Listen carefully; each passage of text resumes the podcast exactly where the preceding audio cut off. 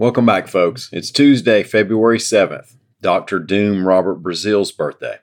Now let's talk about an audit of an education fund, a death row inmates lawsuit, and the coming severe weather season. My name's Ike Morgan, and we're down in Alabama. An audit has found that the Alabama Administrative Office of Courts has run afoul of some rules regarding the use of public funds reports AL.com's Mike Cason. The Department of Examiners of Public Accounts has reported 17 instances of noncompliance between October 2017 and this past September. The issues center on a fund, the Alabama Judicial College Education Fund, that was set up to pay for education programs but was found by the audit to have been used for other things. For example, alcohol, entertainment, gift cards, door prizes, and trophies a spokesperson for the Administrative Office of Courts, or AOC, said many of the expenditures were from activity at educational conferences. Quote, alcohol purchases were historically paid by the employee associations holding a particular conference through a reimbursement to the Alabama Judicial College.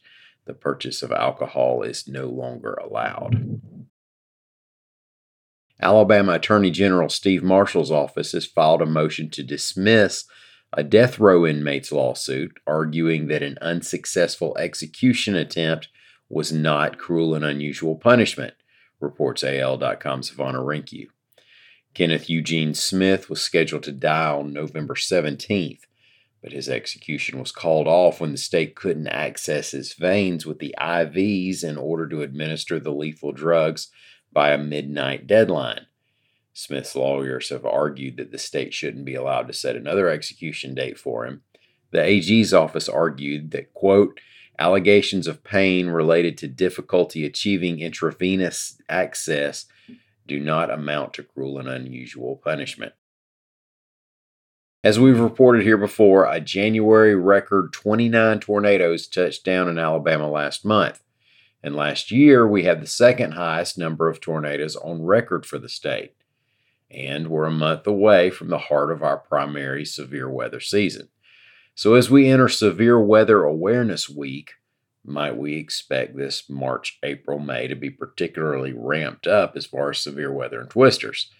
AL.com weather reporter Leigh Morgan reports that not necessarily.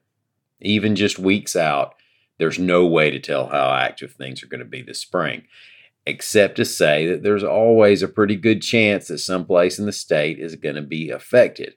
Dating back to 1950, over the months of March, April, and May, an annual average of just over 16 confirmed tornadoes have touched down in the state. And that includes many years when twisters were less likely to be noticed in rural areas.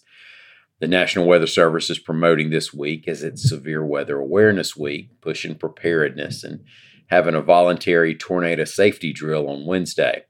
Now, it makes it a good week to prepare your safe spot in your home. Make sure your weather apps are updated or your weather radio has batteries, etc. On February 24th and 25th, the state has a severe weather sales tax holiday for specified items. Check out al.com slash weather for more good stuff about the bad stuff. Thank y'all for listening. We'll be back here again tomorrow. Until then, come on by and see us on the internet at al.com.